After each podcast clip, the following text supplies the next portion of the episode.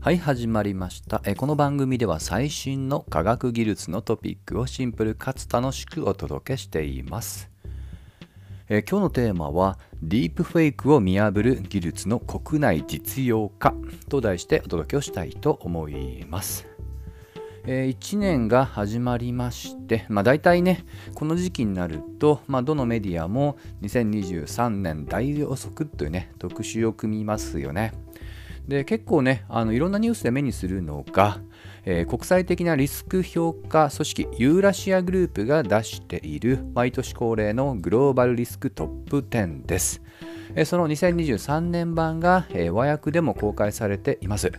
えまあ、どなたでもね見れますが、ちょっとね、題目だけバババッとね10個並べて、で今日はね、そのうち、えー、タイトルの通り、ディープフェイクに絡む話をしたいと思います。えまずは10大リスクを、え、1から順に並べて読みます。1番、ならず者国家ロシア。まあ、言わずもがなですね。2番、絶対的権力者習近平。まあ、これもね、よくニュースで見かけますね。で、3番、大混乱生成兵器。まあ、ちょっとね、なかなか生臭い言葉ですが、まあ、これもこの後のディープフェイクに直結する領域ですね。4番、インフレショック。まあ、まさに話題ですね。5番目、追い詰められるイランですね。まあ、これもね、まあ、ちょっとね、ここではあの細かく割愛いたしますが、結構ね、えー、不穏な動きはすでにあります。6番、エネルギー危機。うんまあ、これももう話題ですね。7番、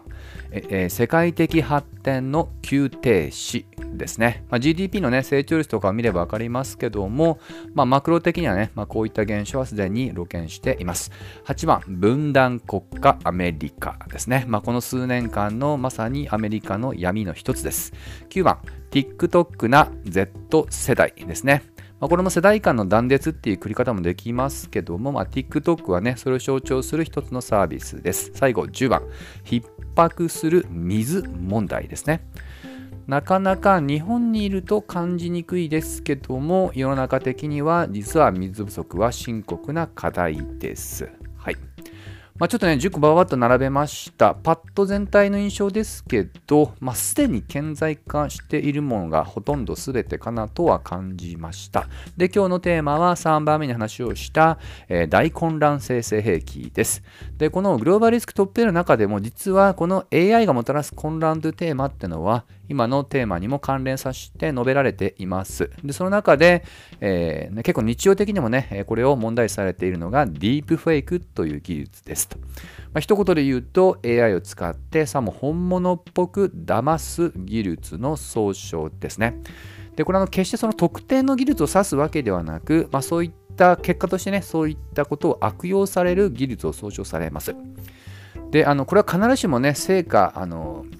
まあ、正しいかどうかと全く別の話として、2022年から、えー、チャットボットとか、あと生成系画像とかがね、話題になってますよね。 Stable Diffusion とかね、まあ、あと DALL-E とか、いろんなものがもう無料で誰でも簡単に、えー、素晴らしい画像が作ることができると。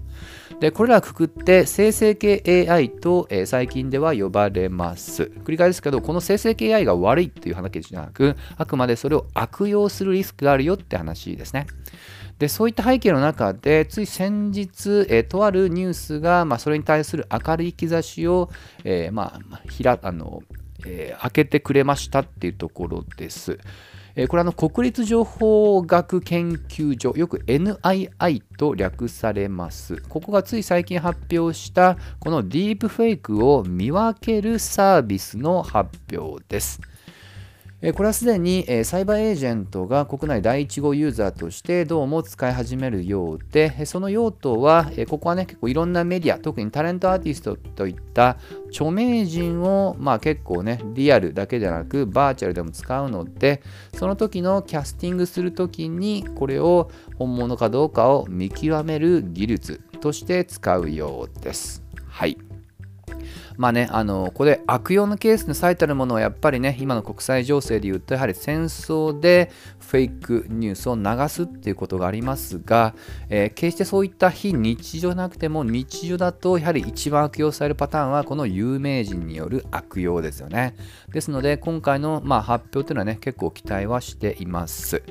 で今回の、えー、この NII が、まあ、あの発表したテクノロジーは丸めて言うと深層学習を使ったものです。でちょっと今回はねあんまりあの私の理解もついてないのでその深層学習ってもいろんなパターン派閥がありますが、えー、どういったところかまではちょっとね深掘りができてないので、まあ、今回はそこの深入りではなくあくまで一般論としてこのディープフェイクとして使われている AI を紹介したいと思います。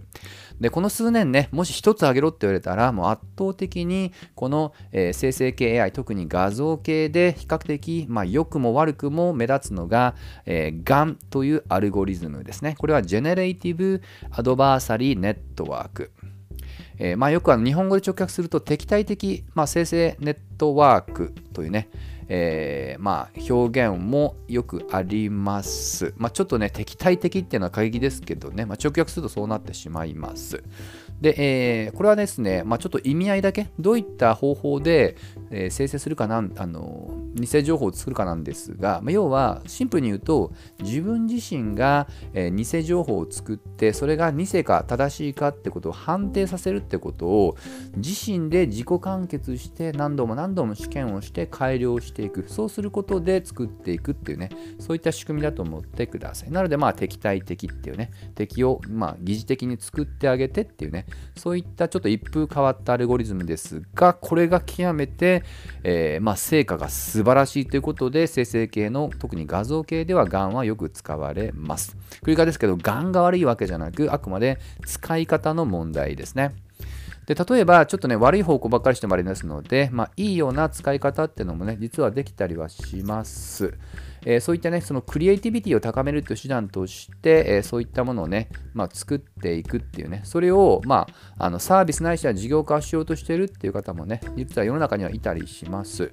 で、ちょっと公開されてる情報で、まあ、一つあえておすすめと、あとディープフェイクってやっぱり動画見ないとね、その脅威分かりにくいと思うので、一つだけ紹介しておきます。え、これはの国際的な、えプレゼンテーションイベントの、えー、TED で実はディープフェイクをテーマにした講演がいくつかあります。でそのうち、え、これは2018年に公開されている、え、ちょっとこれもう日本語訳もついているものを一つ紹介します。タイトル読み上げると、実在の人物の偽映像の作り方とその見分け方。というね、日本語和訳のタイトルで、とある、えー、AI 研究家が、どちらかというと、まあ、プラスですね、あの悪用するのではなく、いい用途で使っていくってことを中心に話してますので、ぜひね、えー、もしディープフェイクのね、ちょっとなかなかそういったリアルにどういったことができるのかが、イメージしにくい方は、こういった映像でね、ちょっと覗いてみてください。まあ、ただね、あのこれ、裏の技術がね、まあ、がんであろうが、他であろうが、まあ、正直言うとね、日常的に我々非専門家の、まあ、実用性から見ると、あまりどうでもいい話で、まあ、要はそれがね、フェイクかどうかを見極めるかどうかなんですよね。で、その観点で言うと、おそらくもう今の水準になってくると、見極めるのも極めて困難です。ですので、まあ、常にね、これはフェイクかもしれないっていうことを一歩引いて、まあ、見あの見ようとする心構えと、あとね、まあ、それがね、そこまで日々の生活のしくは人生に大きな影響を与えないんであれば、まあ、サクッと流して、まあ、これはフェイクかもしれないっていうことであんまり拡散をやめようとかね、そういったスタンスを持つというのが一つと、ただその情報がね、結構自分の人生、生活に影響を与えるんだったら、まあ、今回ね、冒頭で紹介したような NII のサービスとかを使って、まあ、心眼を見極めるとかね。まあそういう意味ではね、ちょっと寝頃感までは調べてないですけど、まあ、できれば、例えばですけども、Google 翻訳とかね、これ結構皆さん普通に使ってる方多いと思いますが、それぐらいの手軽さで心眼を見極めるようなサービスっていうのが出ると、まあ、よりね、ディープフェイクによる、まあ、悪用、そしてそれによる被害ってものが抑えられるのかなと思います。まあ、いずれにしてもね、あのー、いつかは安心してネット上のマルチメディアを楽しめるようになってってくる時代が来ることを願って、えー、今回はここまでにしたいと思います。また次回一緒に楽しみましょう。